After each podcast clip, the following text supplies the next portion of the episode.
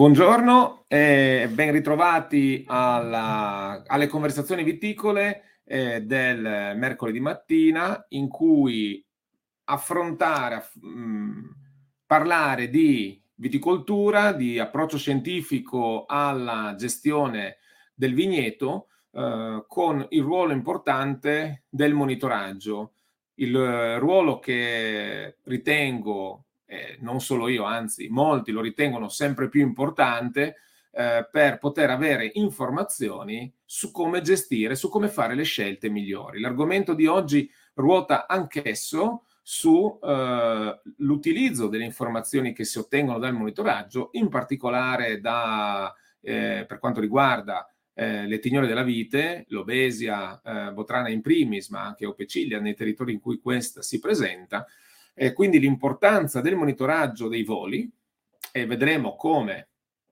i voli siano cambiati negli anni, come cambino di anno in anno e di come questi eh, ovviamente eh, si stanno, uh, manifestano anch'essi i cambiamenti climatici. E poi anche di come eh, le, gener- le, popolazioni presenti, quindi le larve che sono le vere eh, eh, agenti di danno, eh, sui fiori, le prime generazioni, e poi sugli eh, acini, eh, prima verdi poi maturi, la seconda e la terza, ma attenzione anche alla quarta generazione che come eh, tra poco discuteremo, eh, si vede sempre più spesso, soprattutto nei territori del centro sud Italia, ma in alcune annate anche nel nord Italia. Allora, questi sono gli argomenti della, della conversazione viticola di stamattina e, e chiamo quindi a parlare con me il professor Francesco Pavan.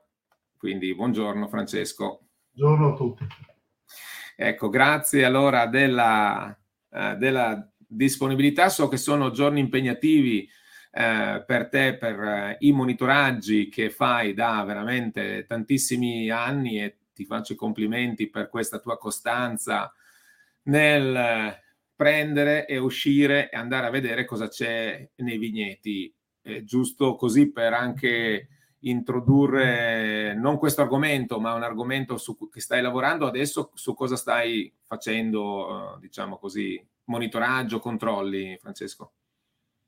Beh, adesso sto lavorando soprattutto sullo scafideo titanus, in quanto la flavescenza chiaramente è il problema che preoccupa più i viticoltori, quindi sto eh, lavorando sì. insieme alla regione per mm.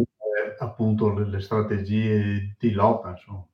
Eh, beh, devo speriamo, dire che sì. Eh, no, speriamo che, che, che, il problema un po' alla volta si ridimensioni. Già quest'anno le popolazioni sono molto più basse dell'anno scorso.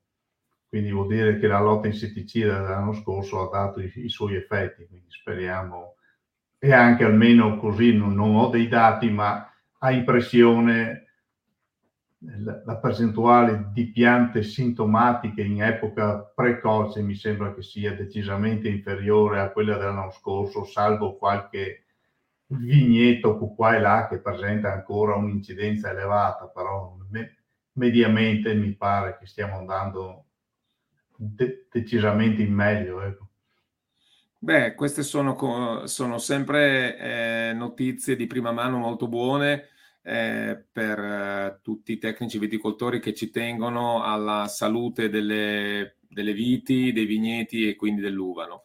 Ehm, allora, eh, l'argomento, che, l'argomento attuale di questo momento della stagione, proprio in questo preciso momento, siamo in un in una fase in cui mediamente in Italia il primo volo delle, eh, delle tignole, in particolare di Lobesia Botrane, è terminato. Quindi eh, io vorrei affrontare con te, Francesco, questi sei argomenti, eh, con, così che ci faranno un po' da traccia, quindi parlare del accennare al ruolo del clima, su accoppiamento e quello che si sa, che magari ehm, ci dirai no, su parassitizzazione di uova e larve, poi passeremo a parlare di se intervenire contro seconda o terza generazione, quindi adesso è appena eh, si sta attuando la prima generazione, quindi quella appunto ehm, antofaga, e, e però ci prepariamo a intervenire contro la seconda, eventualmente o contro la terza, poi passeremo a parlare delle differenze di lotta contro le tignole in vitigni precoci e vitigni tardivi, perché hanno delle differenze evidenti.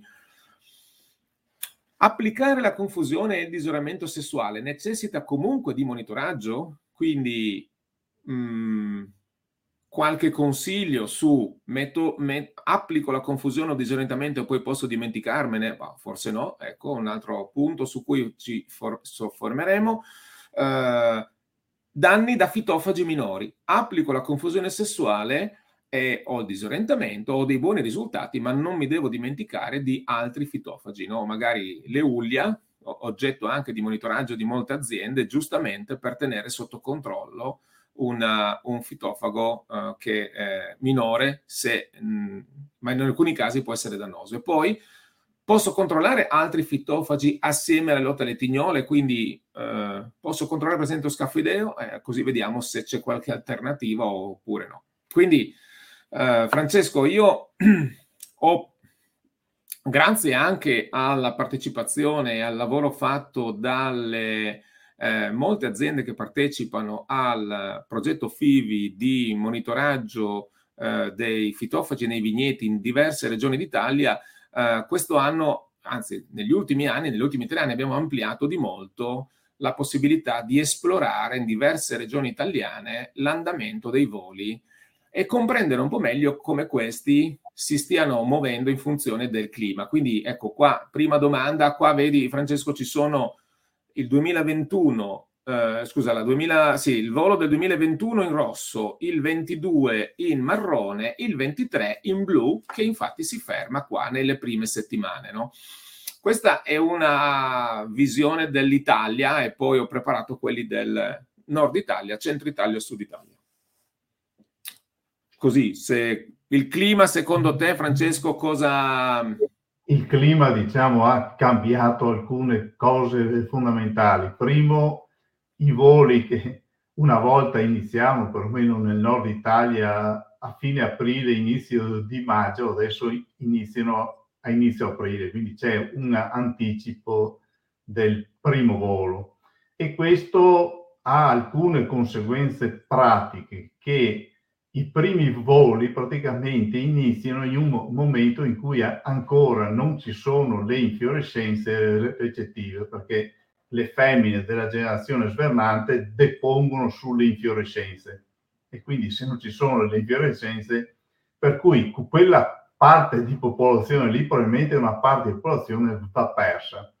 Che poi succede spesso anche un fenomeno di questo tipo, che viene caldo presto, iniziano i voli, poi c'è un ritorno di mhm. freddo e questo ritorno di freddo diciamo è dannoso per le tignole, nel senso che quando temperature sono più basse, piove molto, perché spesso le basse temperature sono associate anche a periodi piovosi, questo porta a una riduzione de- delle ovi deposizione e questo potrebbe essere uno dei motivi per cui spesso la, la prima generazione ha densità di popolazione inferiore a, a quelle che si osservavano in passato.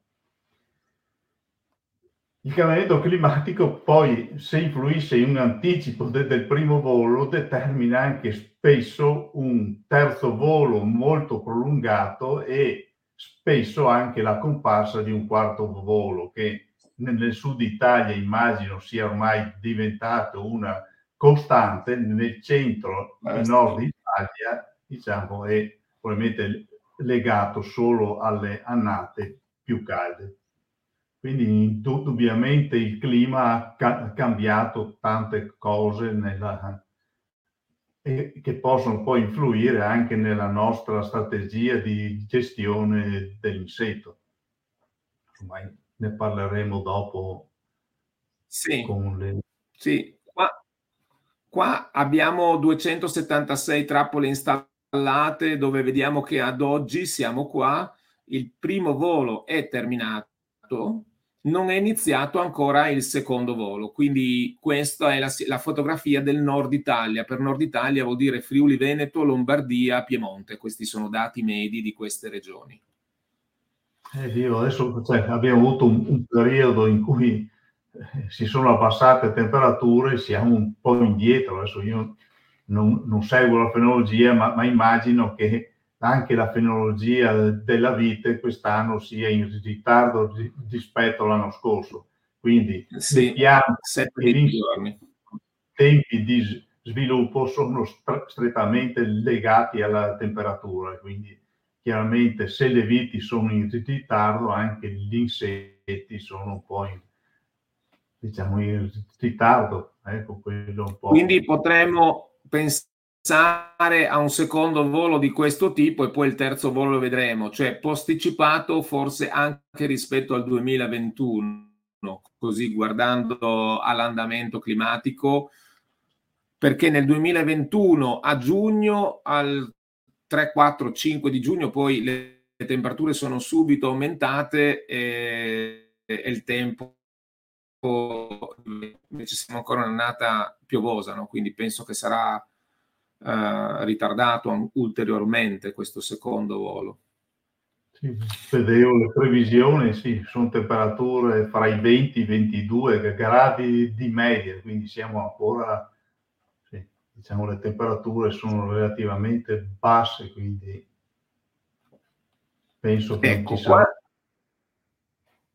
qua abbiamo un centro Italia, quindi Umbria, Toscana, Sardegna, dove vediamo questo il dato del eh, il primo volo ha fatto questo piccolo picco e poi è qua che si è fermato eh, è a zero attualmente eh, vediamo che lo scorso anno il secondo volo era già iniziato da forse due settimane addirittura no? se possiamo pensare che, sia, che fosse questo qua ecco questo è il secondo volo dello scorso anno per poi fare il terzo e accennare al quarto. Questo è il 2022 in centro Italia. Quest'anno siamo fermi, quindi in attesa, no? E, e, in Sud Italia abbiamo qua il fine del primo volo, eh, con forse un piccolissimo accenno di primissime catture, eh, lo scorso anno erano già da una settimana e forse due anni fa erano già da due settimane. E qua si vede bene terzo volo, quarto volo del, dello scorso anno, per esempio, no? Francesco. Il quarto volo d'Italia è, è un qualcosa di acquisito. Il quarto volo è qualcosa di acquisito ed è questo un dato interessante che si vede anche appunto proprio da, eh, boh, poi magari vediamo che cosa vuol dire questo. Qua, Francesco, il, sec- il terzo volo è molto lungo, mi sembra. Cosa dici? Eh, diciamo che almeno qua a nord, negli ultimi anni, il terzo volo è sempre molto lungo. E quello è legato, è una cosa difficile spiegarla in po- pochi minuti, ma è, è legato al, al fatto che le larve più precoci di seconda generazione si sviluppano in fretta e quindi da, da, danno adulti già a fine luglio perché si sviluppano in fretta in cinque età. Le larve più tardive derivanti da, da, dal secondo volo invece hanno uno sviluppo più lento in sei età e quindi volano più tardi e questo spiega perché c'è questo volo, si, si, ha un secondo volo che dura 20 giorni e, e, il terzo che dura anche un mese e mezzo, quindi abbiamo... E questo da, dal punto di vista delle strategie di lotta, un terzo volo così lungo è veramente un problema perché il posizionamento corretto dell'insetticida non è così facile. O, o meglio, se si vuole coprire l'intero periodo di volo e si hanno vitigni a maturazione tardiva, bisognerebbe fare non uno ma due interventi per riuscire a coprire completamente il periodo di volo. Eh, questo è, una, è, un punto che, appunto, che va, eh, va ricordato bene, affrontato perché ha, Beh, poi vedremo anche le infestazioni di terza generazione, giusto per, uh, per accennare. Quindi secondo te il ruolo del clima su accoppiamento e parassitizzazione cioè, è evidente nel numero di voli e forse nei cambiamenti, slittamento tra fenologia della vite e fenologia dell'insetto, soprattutto nella prima generazione? Eh, Dio, un po', sì. un po' il fatto comincia presto e spesso viene caldo presto, poi ci sono questi ritorni di freddo, mentre almeno a, a memoria mi, mi, ricordo che le, l'andamento climatico una volta era più lineare, cioè era freddo fino a un certo punto, poi man mano aumentavano le temperature, adesso veramente ci sono anche il, il fatto che ci sono state tantissime in questi ultimi anni, almeno vedo nel nord, gelate tardive, quindi con ritorni di freddo anche significativi, insomma, quando le, le viti erano già germogliate. Sì, è un evento che mi sembra che, che rispetto a, a 20-30 anni fa è molto più frequente. Eh, penso che questo sia una eh, aspetto da tenere sicuramente in considerazione e che ci fa dare una lettura di quello che vediamo eh, più completa, probabilmente, no? Eh, perché l'evidenza è è proprio, è proprio questa, è questa qua, quella che appunto abbiamo una differenza tra fenologia e inizio dei voli, del primo volo soprattutto. Quindi ecco anche l'importanza di iniziare il monitoraggio fin dal primo volo, forse anche per comprendere no? in maniera, comple- in maniera eh, intera, in maniera completa, eh, quello che sta succedendo dal punto di vista dei, eh, delle tignole, se non altro. No? La seconda domanda era intervenire contro la seconda o terza generazione. Allora io qua rimetterei questa immagine che fa vedere eh, proprio un particolare del primo volo e si comincia a vedere qua in realtà il, l'inizio del secondo volo degli anni precedenti, che se fossimo stati un'altra annata sarebbe già stato, sarebbe già iniziato, no? perché appunto abbiamo l'inizio scusate, ecco qua. Uh, abbiamo appunto l'inizio del 2022, il 2020, ma quest'anno siamo ancora qua, siamo ancora a zero. Perché è importante, Francesco, sapere l'inizio del secondo volo?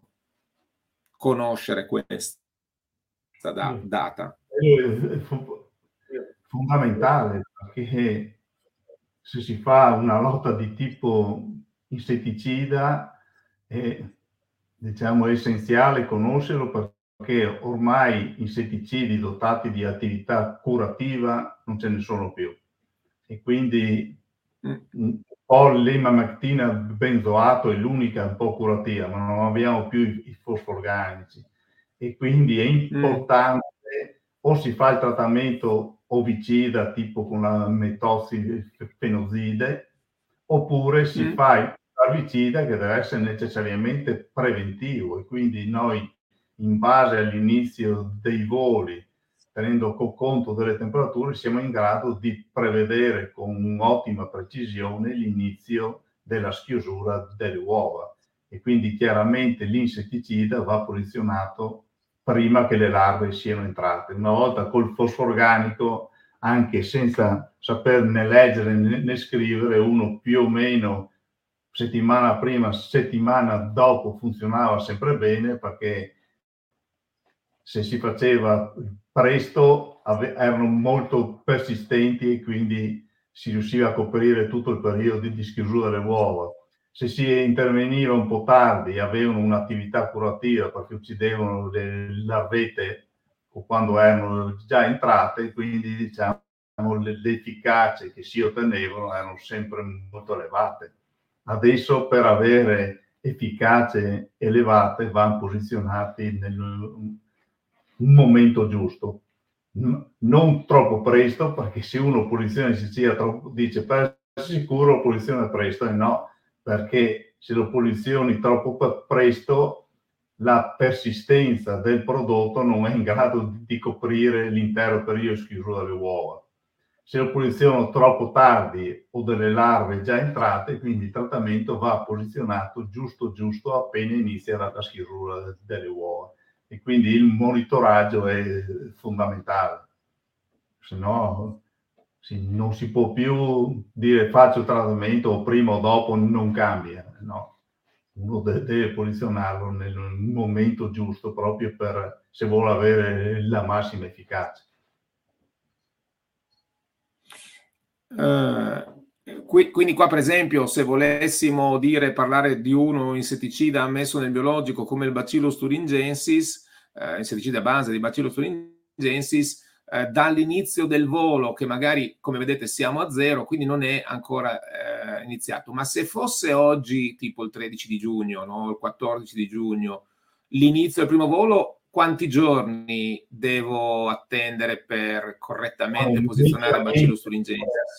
Abbiamo 22 gradi circa 10 giorni da, dall'inizio dei voli, con temperature più alte potrebbe essere anche 8 giorni, perché naturalmente che c'è i maschi okay. cominciano a volare 2-3 giorni prima delle femmine, poi ci sono gli accoppiamenti, poi le femmine devono cominciare a deporre, quindi più o meno le uova vengono deposte a 5 giorni le prime da, dall'inizio dei voli, altri 5 giorni circa per lo, lo sviluppo delle uova, per, per, la nascita delle prime larve, quindi il bacillo turingensis posizionato circa a 10 giorni, ma vale anche per, per tutti gli altri insetticidi.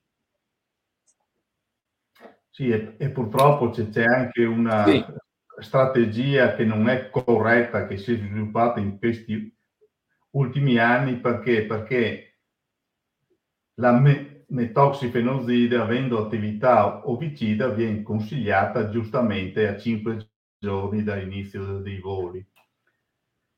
Chi invece non aveva metoxifenozide, ma aveva altri insetticidi, per paura di, diciamo, sopperire di, di, nella concorrenza con la metafisiologia c'è stata la, la, la, tendenza a utilizzare anche gli insetticidi, attività larvicidi in coincidenza con l'utilizzo della metoxifenosi, ma questo è un, un, errore fondamentale perché si perdono ben 5 giorni di persistenza. E quindi non, non l'ovicida va utilizzato presto, il larvicidi, diciamo a 5 giorni inizio di voli, il larvicidi a circa 10, se vogliamo ottimizzare la, la loro efficacia, se no si rischia di... Eh, di, sì, sì, di usarli in maniera non corretta. Eh, prodotto in, inutilmente, insomma, quello è un po'... Ecco, quindi, quindi ecco l'inter Mm. Il bacillo thuringiensis poi si sa che viene dilevato, che è suscettibile ai raggi ultravioletti, eccetera, quello va, va proprio posizionato giusto, giusto, sì. se si vuole ottimizzarlo. Diciamo che nel biologico, se è previsto un periodo piovoso, forse allora conviene utilizzare lo spinosa, che ha una certa capacità nel legarsi alle cere cuticolari, perché il eh. bacillus, anche cioè, se piove, è come non aveva fatto niente purtroppo. Sì. ok, questa è un'ottima informazione. Bisogna guardare alle previsioni del tempo, quelle sono fondamentali. Interessante. E questo è un dettaglio del primo volo di alcune regioni italiane, e sempre appunto ricordo anche grazie alla partecipazione delle aziende eh, del progetto eh, Fivi for Future. Eh, quindi qua in verde evidenzio il Friuli che è a zero già da alcune settimane. In uh, fucsia abbiamo il Veneto che è andato a zero da poco, e poi andiamo in centro Italia con l'Umbria che ha fatto quasi un doppio picco ma adesso è andato a zero. Il doppio picco è, è improprio, però in realtà è proprio la dinamica normale no, di un volo, quando i voli perfetti direi che forse in natura non esistono, ma eh, sono rari perché sono frutto delle condizioni climatiche, no, meteorologiche. Poi la Campania... Eh. Immagino che sia piovuto in mezzo. Eh sì, sì, sì, ma infatti poi tutti questi anche bassi eh, quanti, eh, numero no, di catture per trappola, cioè la media è molto bassa e, e, forse in tutta l'Italia, perché guarda che medie di catture per settimana che abbiamo, no? 2, 4, eh, bassissime, e queste sono quelle della Campania, eh, sono andate già a zero e sotto qua c'è ancora il Piemonte che è rimasto rasente allo zero, ha fatto dei piccoli, tutti intorno al 2 maggio, 9 maggio, no? come picco massimo di catture, per poi andare pian piano verso zero, disturbati sicuramente dalle piovosità che hanno interessato tutta l'Italia, in particolare alcune zone, il Piemonte tra l'altro in primis, no? e, ma anche il sud Italia.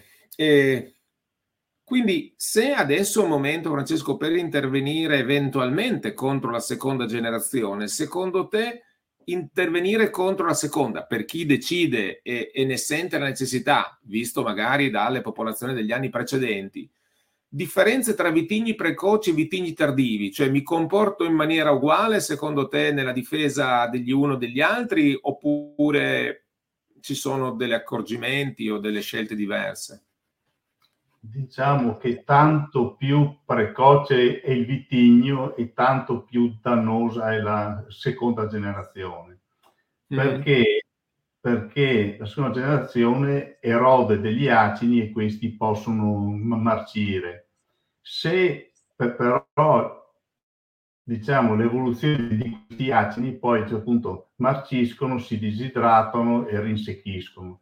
Gli acini rinsecchiti, diciamo, non costituiscono più un grosso problema, ad esempio, per i marciumi. Se invece i vitigni sono più precoci, che quindi vengono vendemmiati prima, gli acidi attaccati alla congelazione non sempre riescono a disidratarsi e rinsecchire molto prima della vendemmia e quindi diciamo rischiano di rappresentare dei pericolosi focolai di marciumi.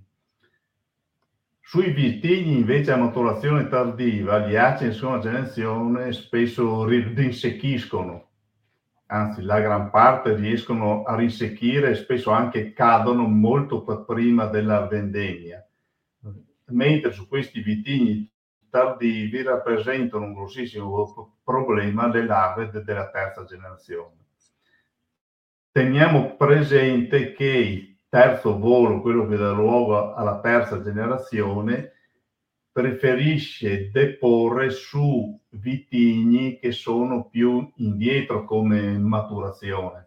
Per esempio, un fenomeno che si nota se uno ha del pino grigio, la, la terza generazione è, è, quasi inesistente sui grappoli, mentre sui mm. grappoli di, di seconda fioritura uno trova su un grappolino anche molto piccolo, può trovare 20-30 larve, per dire, sui grappoli quelli maturi non se ne trovano più.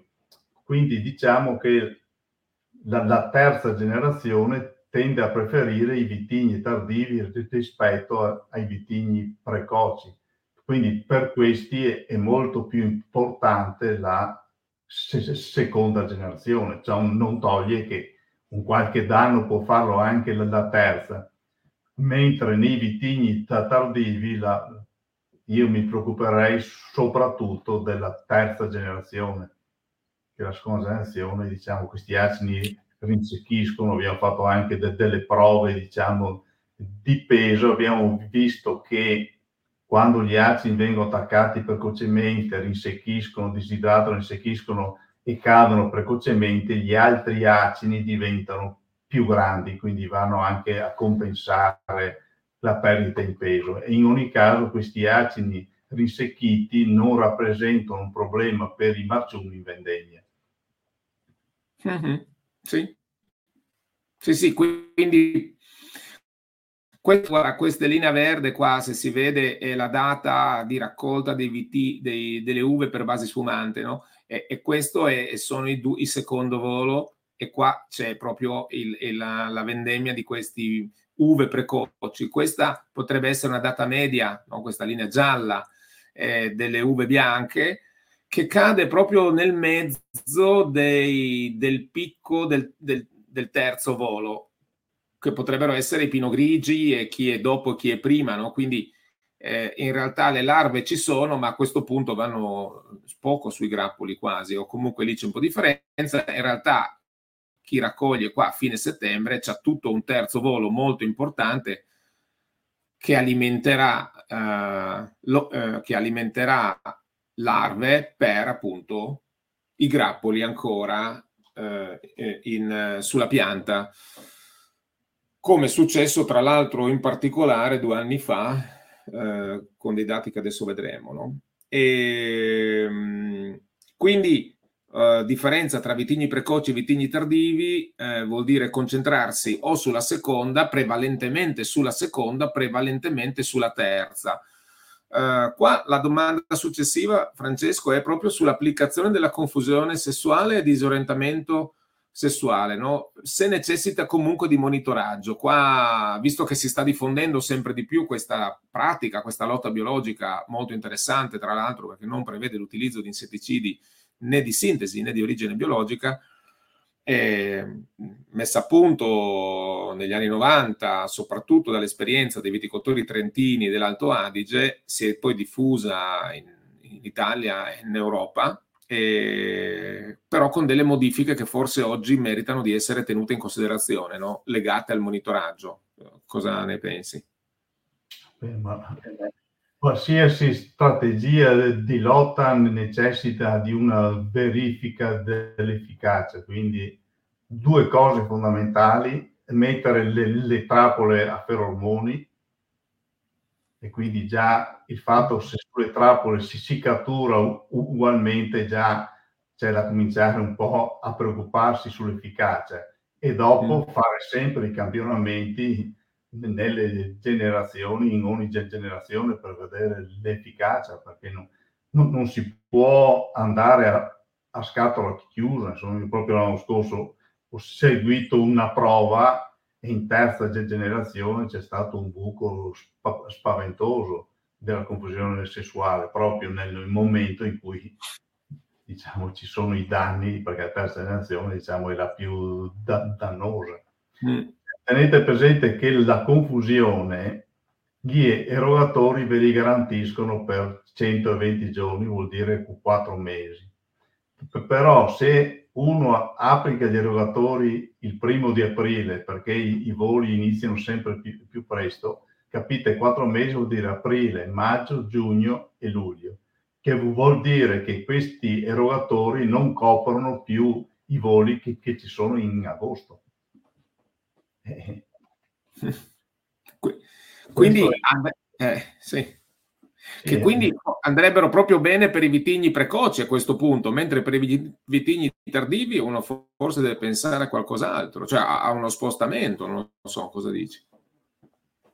Eh, Dio, cioè, teniamo presente che, che, poi gli erogatori te li garantiscono 120 giorni, ma vanno messi in posizione ombreggiata, eccetera quando uno applica gli erogatori in aprile, quando praticamente la, la vite è appena germogliata e non c'è vegetazione, è presente che questi erogatori per un mese un, eh, rischiano di essere in pieno sole. È vero che le temperature di aprile non sono elevatissime, ma comunque il fatto di essere colpiti dal sole fa sì che si esauriscono più, più in fretta, per cui sì, bisogna stare veramente molto attenti. Io ogni tanto, no, perché sapete, sì, c'è sempre applicare gli erogatori a partire dal primo volo, anche se la prima generazione non è dannosa, eccetera. Io recentemente comincio a avere dei dubbi su questa strategia, che non convenga magari fare in prima generazione, non so, un bacillus thuringiensis per abbattere potenziali di, di, di infestazione e applicare gli erogatori a inizio giugno in previsione del secondo volo, perché se voi fate, non so, li mettete inizio giugno, avete giugno, luglio, agosto e settembre, vuol dire che avete degli erogatori che sono efficienti fino a settembre. Eh. Poi sulla durata degli erogatori avete visto l'anno scorso che temperatura abbiamo avuto in estate, quindi sì, anche i 120 giorni di durata degli erogatori, probabilmente è un dato medio, ma se noi abbiamo temperature che arrivano come l'anno scorso quasi a 40 gradi, capite che gli erogatori si esauriscono in fretta. Qua... anche il sessuale deve essere anche in considerazione che le generazioni più dannose sono quelle più tardive, quindi forse magari conviene fare un bacillus in prima generazione e applicare gli erogatori prima dell'inizio del secondo volo proprio per garantirsi diciamo una copertura dell'ultima generazione che è quella più dannosa. Anche perché, guarda, io ho preparato questa... Mm, eh, prima abbiamo ancora una domanda, tra l'altro, anzi due domande, eh, eh, ma volevo proprio su questo che hai appena trattato condividere questa elaborazione che ho fatto in questi giorni, no? anche così in occasione di questa eh, conversazione, questa chiacchierata viticola di difesa. Eh, questi sono i dati di 2063 ehm, rilievi eh, fatti su 260.000 infiorescenze, quindi mediamente 100-120 infiorescenze per rilievo, eh, in 970 vigneti diversi in 280 aziende. E i dati, come si può vedere, vanno dal 2006 a, al 2023. Quindi il 2023 il monitoraggio della prima generazione sulle infiorescenze è praticamente terminato, è terminato in gran parte d'Italia perché siamo grano di pepe e, e quindi ormai i nidi larvali, cioè, so, come si può vedere anche i voli sono finiti, quindi sono già state valutate le infestazioni di prima generazione. Quindi qua, Francesco, quello che si vede è un dato preliminare, ovviamente. Questa è la media dei nidi larvali no? 4,6, la media generale è 4,6 nidi larvali ogni 100 grappoli, vuol dire che uno ogni, un gra, un'infiorescenza ogni 25 è un nido larvale. Ma in realtà ci sembra che ci sia un trend, tra l'altro abbastanza netto, voglio dire, perché eh, anche senza linee di tendenza, eh, i dati eh, messi così in un grafico ci fanno vedere che la prima generazione si sta gradualmente riducendo. Questo cosa, cosa potremmo dire su questo? Questo mi sembra, così l'ho elaborato proprio in occasione di, di questo incontro. Eh, potrebbe essere chiaramente una conseguenza di questo cambiamento climatico.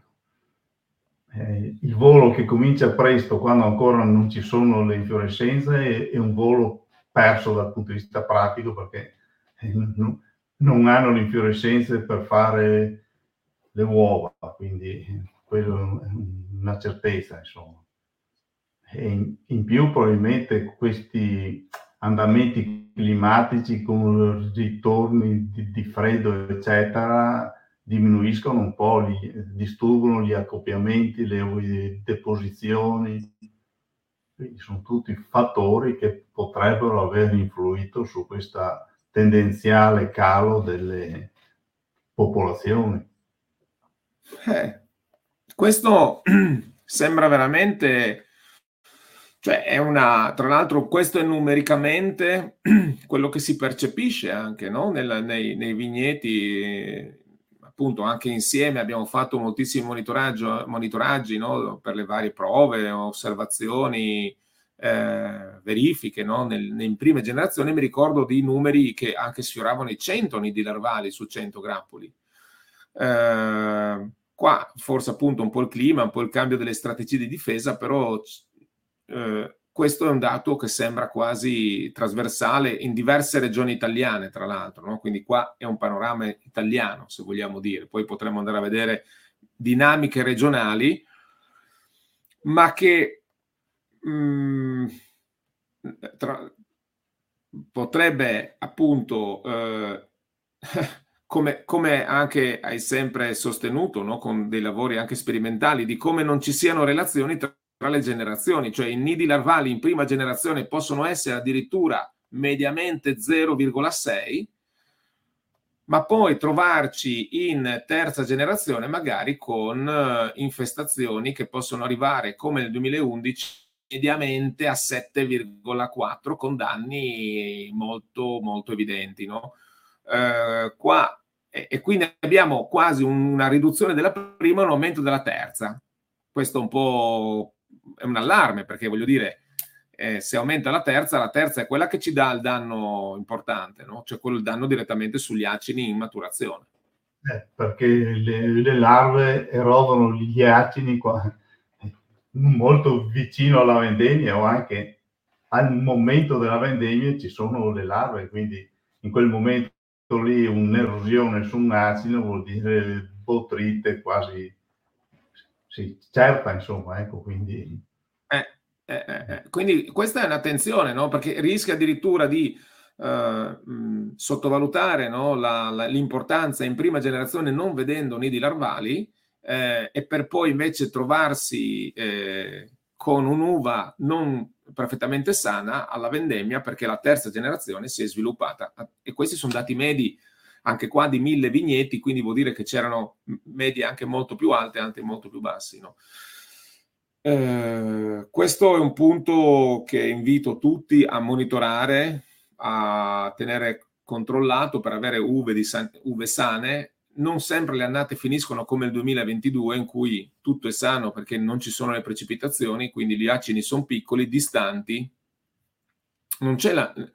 Ci sono le erosioni, ma non provocano spesso botriti ma possono esserci annate come abbiamo proprio, come stiamo vivendo, no? la 2023 piovose, possono essere piovose anche in, in vendemmia. Allora le botriti e i marciumi invece saranno più pronti.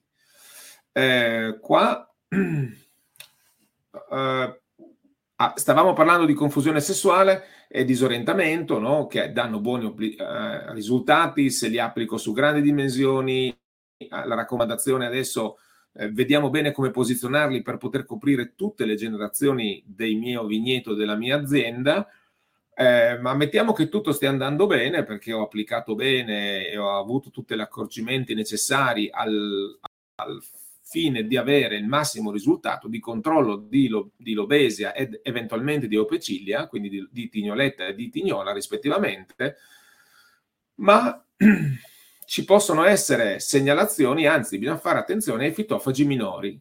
Eh, qua appunto l'esperienza che anche ci raccontavi prima che è molto interessante perché c'è anche in atto eh, per molti viticoltori, anche ripeto nel progetto eh, Fivi for Future, di monitoraggio delle uglia, proprio per avere consistenza di fitofagi minori. Però non so cosa ne puoi dire su questo e se ci sono anche altri fitofagi minori.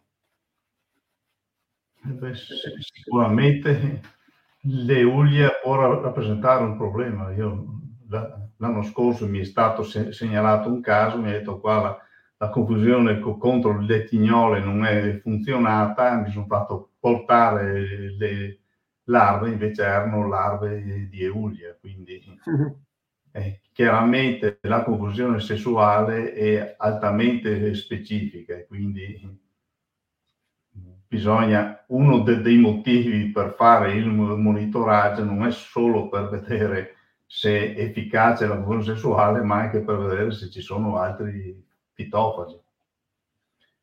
Tenete anche presente che finché avevamo i fosforganici, il fosforo organico copriva tutto quanto, ma adesso, ad esempio, con i fosforganici non riusciamo più a coprire tutti i fitofagi, sì, con i prodotti che abbiamo adesso.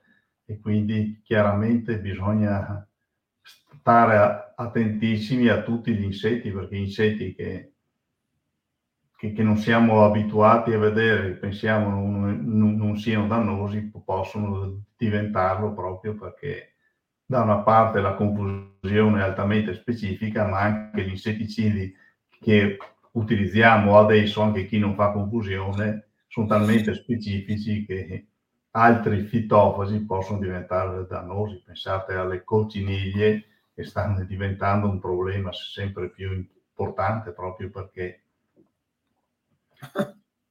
sia con la confusione ma, ma anche con, con, semplicemente gli insetticidi utilizzati contro le, le, le titignole, le cocciniglie non vengono assolutamente colpite. Quindi Il problema, bisogna fare il monitoraggio fitoforo per fitoforo, non, non è più il tempo in cui uno applica o l'insetticida o la confusione, prende, va in ferie e dice tanto sono a posto. No? Eh. Il, cioè, il monitoraggio è una cosa sì, fondamentale, insomma, che, che, vale per gli insetti come vale per il criptogami, insomma. Ecco. Eh sì. Penso che tanti autori sanno, uno dice, beh, ho, finito con la peronospora, sono a posto, viene fuori il black rot. Sì, mm. Ci sono problemi, quindi non...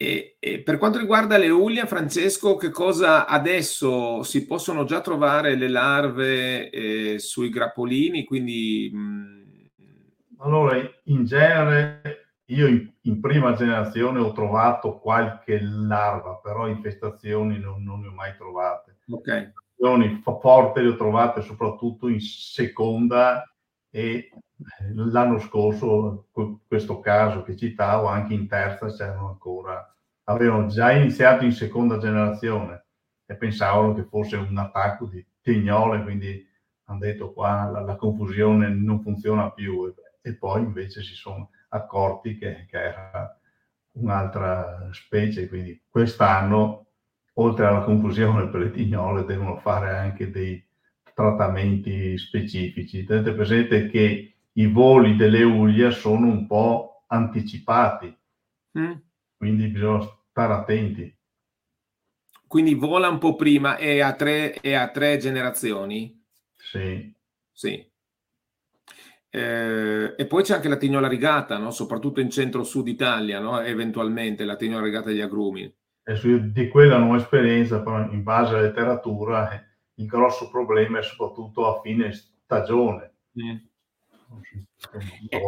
Con Luchi di Pisa che detto a un certo punto sembra che non ci sia e poi esplode a sì. fine stagione. Quindi diciamo che a fine stagione, oltre alla terza generazione delle tignole, che sta diventando sempre più importante, bisogna anche tener conto di questa. Sì.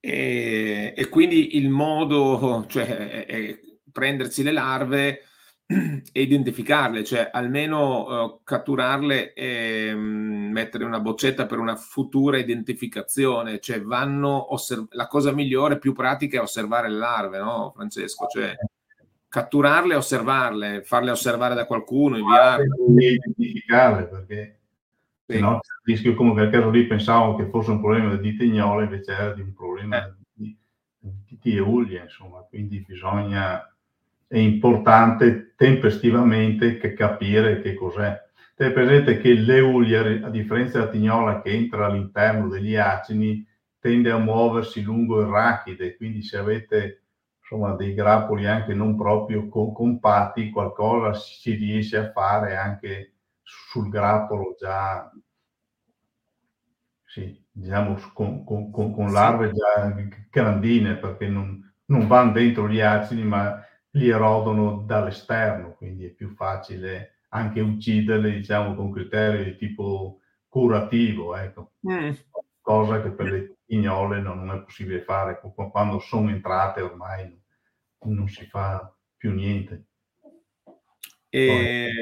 adesso non abbiamo più i fosforganici che quelli avendo un'elevata tensione di vapore gassificavano, entravano bene a, a colpire gli insetti all'interno del grappolo. Adesso purtroppo, sì, purtroppo diciamo, non, non ci sono più, quindi bisogna ragionare in modo diverso. Ecco. Eh, purtroppo colpivano non solo gli insetti dannosi. Eh, eh, ecco, e infatti proprio per ampiezza d'azione, ultima domanda e, e per chiudere questo interessante approfondimento di tignole e, con, e dintorni, no? Posso controllare altri fitofagi mentre applico o, o controllo le tignole? Cioè c'è possibilità di avere controlli combinati? Una volta c'era un insetticida che faceva 3-4 eh, fitofagi diversi. Adesso com'è? Ormai diciamo gli unici insetticidi che ci sono a largo spettro sono i piretroidi, che, che adesso purtroppo siamo costretti a utilizzarli per il controllo dello scafideo titanus.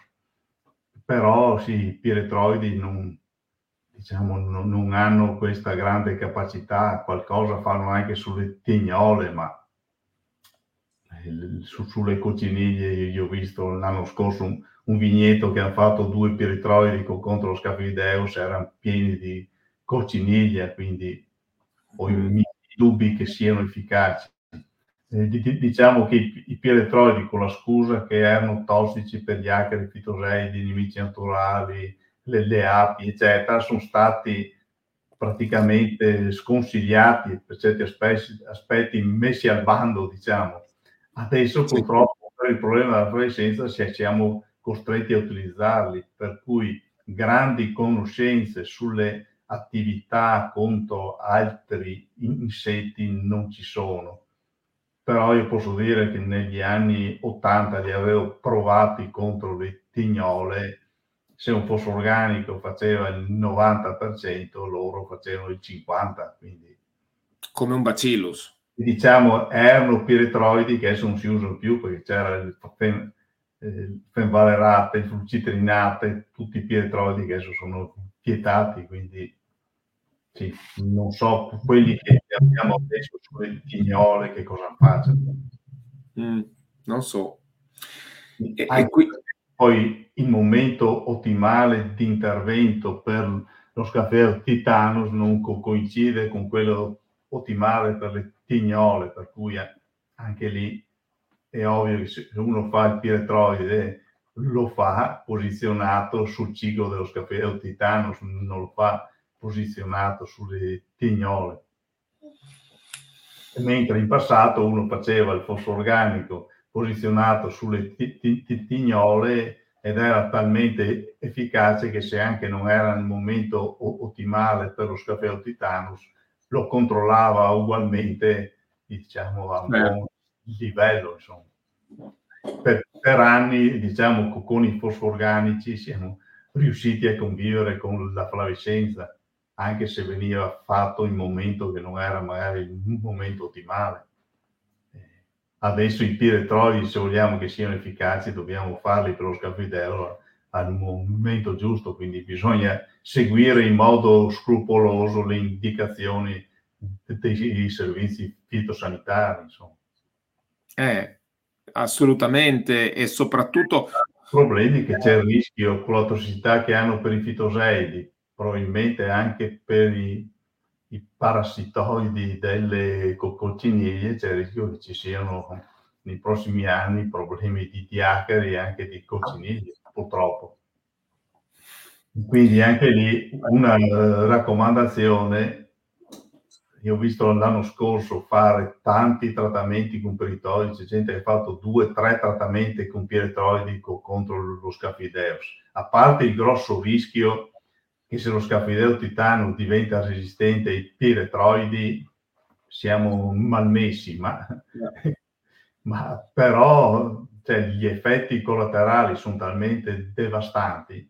L'importante è farne uno e farlo bene, perché purtroppo eh, se, se uno eh, utilizza due ettolitri di acqua a etero, ho visto fare trattamenti anche un ettolitro e mezzo, se va via a 11-12 all'ora facendo le corse nei, nei vigneti, eccetera, un piretroide fatto così no, contro lo scafideo, prende lo scafideo vive sulla pagina inferiore de, delle foglie e soprattutto su quelle immerse nel folto della vegetazione. Se uno utilizza poca acqua e, corre velocemente, non li colpisce. Eh. Quindi è fondamentale eh, è meglio farne uno molto bene, correndo piano e bagnando bene, che farne ta- tanti di corsa. Grazie Francesco. Consiglio sulla flaviscenza. Aggiungerei il, fa- il, fatto, adesso io non, non, posso generalizzarlo su tutte le macchine a recupero, però l'anno scorso abbiamo fatto una prova, le macchine a recupero tendenzialmente bagnano meno bene la, la pagina inferiore de, delle foglie più interne dove c'è lo scafeo titanus. E quindi diciamo se uno ha la possibilità di avere anche chi usa diciamo, le macchine a recupero quando fa il trattamento contro lo scafidello, io consiglio di utilizzare le attrezzature tradizionali. Eh.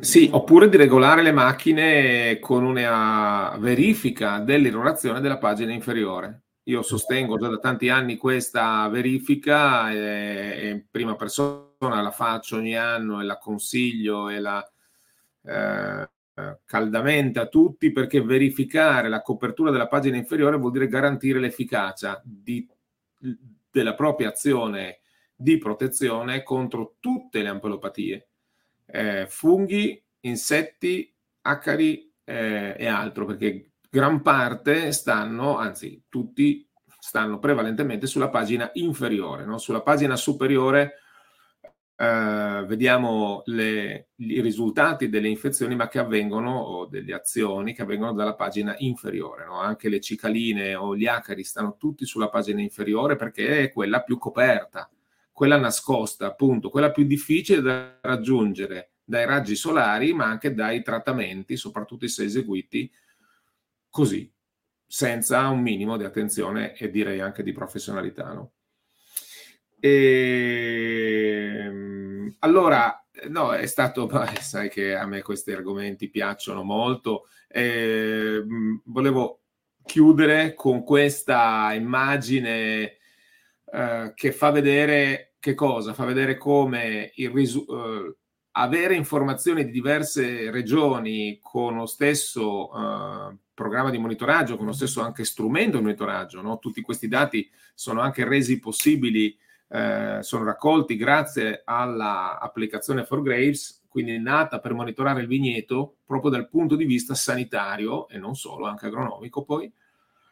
E facilmente quindi si possono vedere risultati di eh, medie di catture dei voli di prima generazione di Lobese in diverse regioni italiane dove sì, eh, dal 1999 il Friuli ha questo andamento che traccio così, ma che poi vediamo in realtà negli ultimi anni ampliato in altre regioni, Campania, Piemonte, eh, Centro Italia, Puglia, dove il 20, il 21 numeri in tutte le regioni no? uh, più elevati come catture per poi negli ultimi due anni in tutte le regioni. Ecco, questo è un bel quadro regionale dove se uno vuole confrontarsi, come io ritengo veramente sempre più importante, no? confrontarsi con gli altri per capire a che punto si è, a qual è la mia situazione. Ecco, in questo caso io non ho dubbi che tutta l'Italia ha queste catture più basse nel 2023 che lo sono state anche nel 2022 se non avessi questo confronto potrei pensare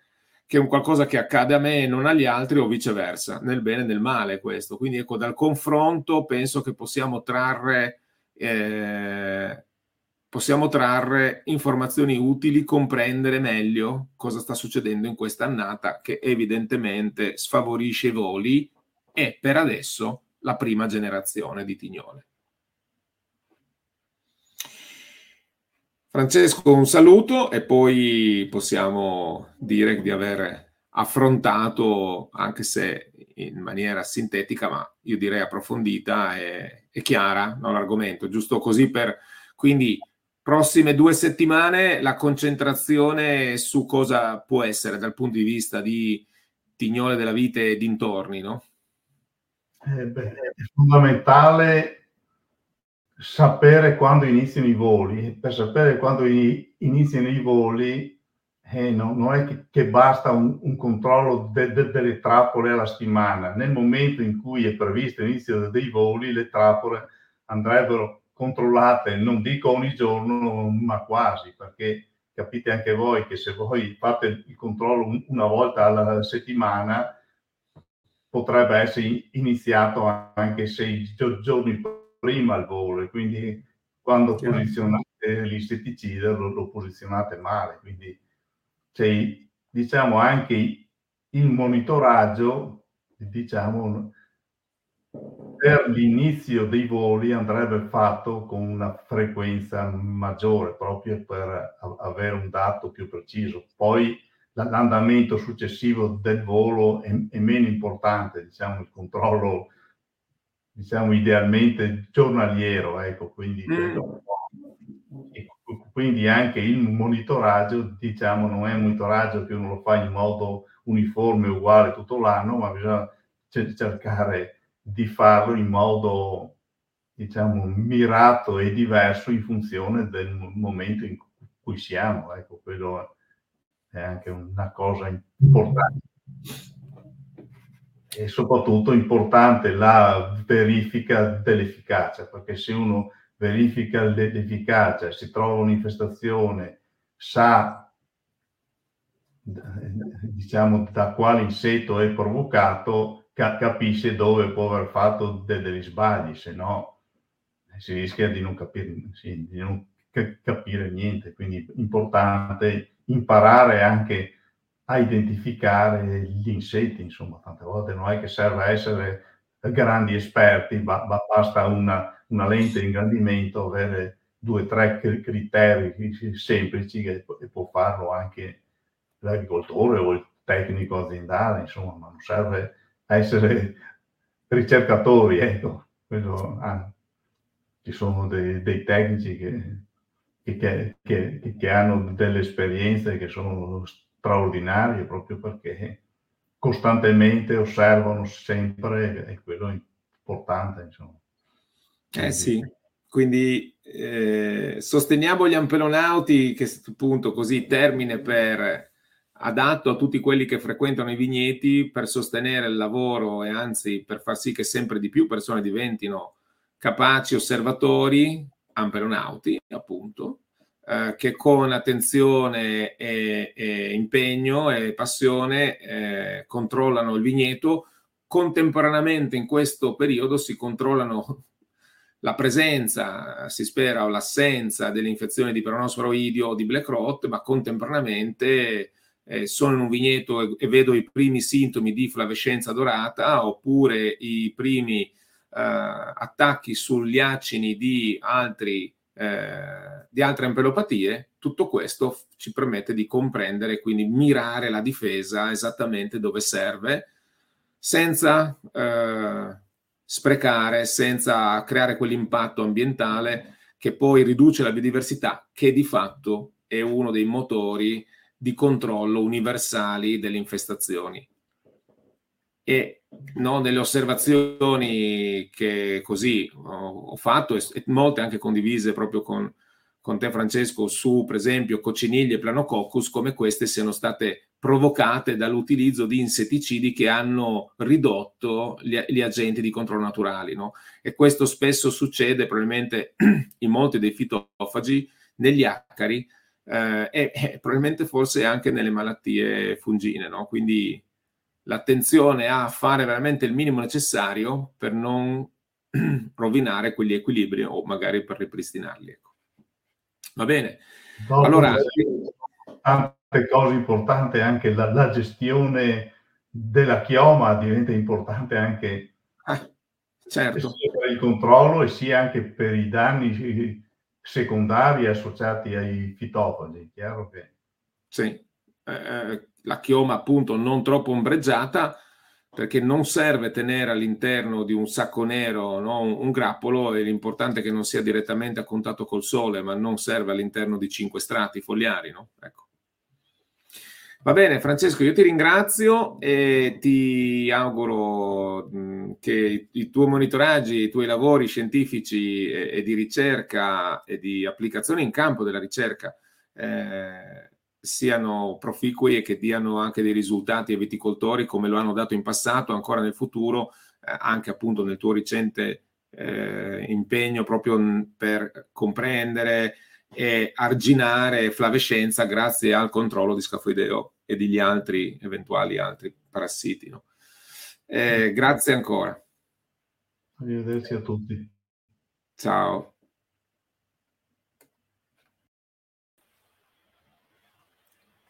Magia, buongiorno. Allora, abbiamo, abbiamo risentito, no, avete sentito, io ho risentito la registrazione che ho fatto ieri sera con il professor Pavan, eh, perché stamattina era, eh, è stato veramente molto gentile perché stamattina era già, è già operativo da uh, più di un'ora nelle osservazioni in campo e quindi ieri alla fine della giornata abbiamo registrato la diretta, quindi la conversazione, anzi adesso abbiamo appena risentito insieme. Eh, quindi solo velocemente per rispondere ad alcune delle domande, quelle che posso rispondere io, altre mh, mm, il professor Pavan si, mette, si rende disponibile a, a discuterle, a risponderle separatamente. Eh, allora, Francesco Deledda, ciao Francesco, eh, se ho fatto la stessa analisi sulla seconda generazione, ho, pre- ho qua sull'altro schermo la, la risposta che senza, per brevità, senza ricondividerla, eh, la media dei nidi di seconda generazione su mille eh, circa rilievi fatti e su 800 vigneti eh, è di 6 nidi larvali su 100 grappoli, con una più o meno costanza dal 2008 al 2022 quindi 6,6, c'è un picco a 10 nidi larvali, 6,2, 6,4, 5,9, 5,1, numeri esatti anno per anno delle medie dei nidi larvali eh, in seconda generazione. Vuol dire che abbiamo una riduzione dei nidi larvali in prima, una media mantenimento della seconda e un aumento alla terza. Questi sono i dati descrittivi, l'analisi, diciamo così, descrittiva dei dati rilevati ad oggi. Uh, poi Giuliano, che, Giuliano Preghenella, che saluto. Ciao Giuliano. Se la tecnica sperimentale vibrazionale contro la cicalina potrebbe essere funzionale anche contro la tignoletta, non lo so, ma lo chiedo al professor Pavani, giro la, la domanda. Eh, Cryptoblambles sappiamo che è una piaga in molti vigneti del eh, centro e sud Italia, da monitorare assolutamente sia nei voli che nelle mh, infestazioni all'interno dei grappoli, soprattutto a fine stagione. Andrea Addis, ciao Andrea, eh, che chiede, considerando la morfologia del grappolo, quanto può aiutare nel controllo di fitofagi in questione l'adozione di una delle tecniche che riducono la legagione per ottenere un grappolo più spargolo nei vitigni con grappolo compatto? Uh, il grappolo più spargolo, uh, prove fatte anche dal professor Pavan stesso, in cui uh, a cui ho anche preso parte, eh, riducono l'infestazione eh, delle tignole eh, perché probabilmente la luce e, e, la distanza tra gli acini riducono, rendono meno favorevole all'ovodeposizione grappoli spargoli rispetto a grappoli leggermente più compatti. Sono state fatte prove con defogliatrici e altre tecniche. Bene, allora eh, così colgo l'occasione per salutarvi questa mattina, darvi eh, appuntamento alla prossima settimana, a mercoledì prossimo. e buona giornata, buon monitoraggio. Eh, manteniamo l'attenzione in vigneto, che quest'anno ce ne vuole veramente molta. E quindi raccogliamo buone informazioni di alta qualità che riguardano sia la eh, situazione sanitaria da tutti i suoi punti di vista, eh, ma anche quelli agronomici, non dimentichiamo appunto i rilievi agronomici da fare in questo momento della stagione. Eh, buon monitoraggio e buona giornata. Ciao.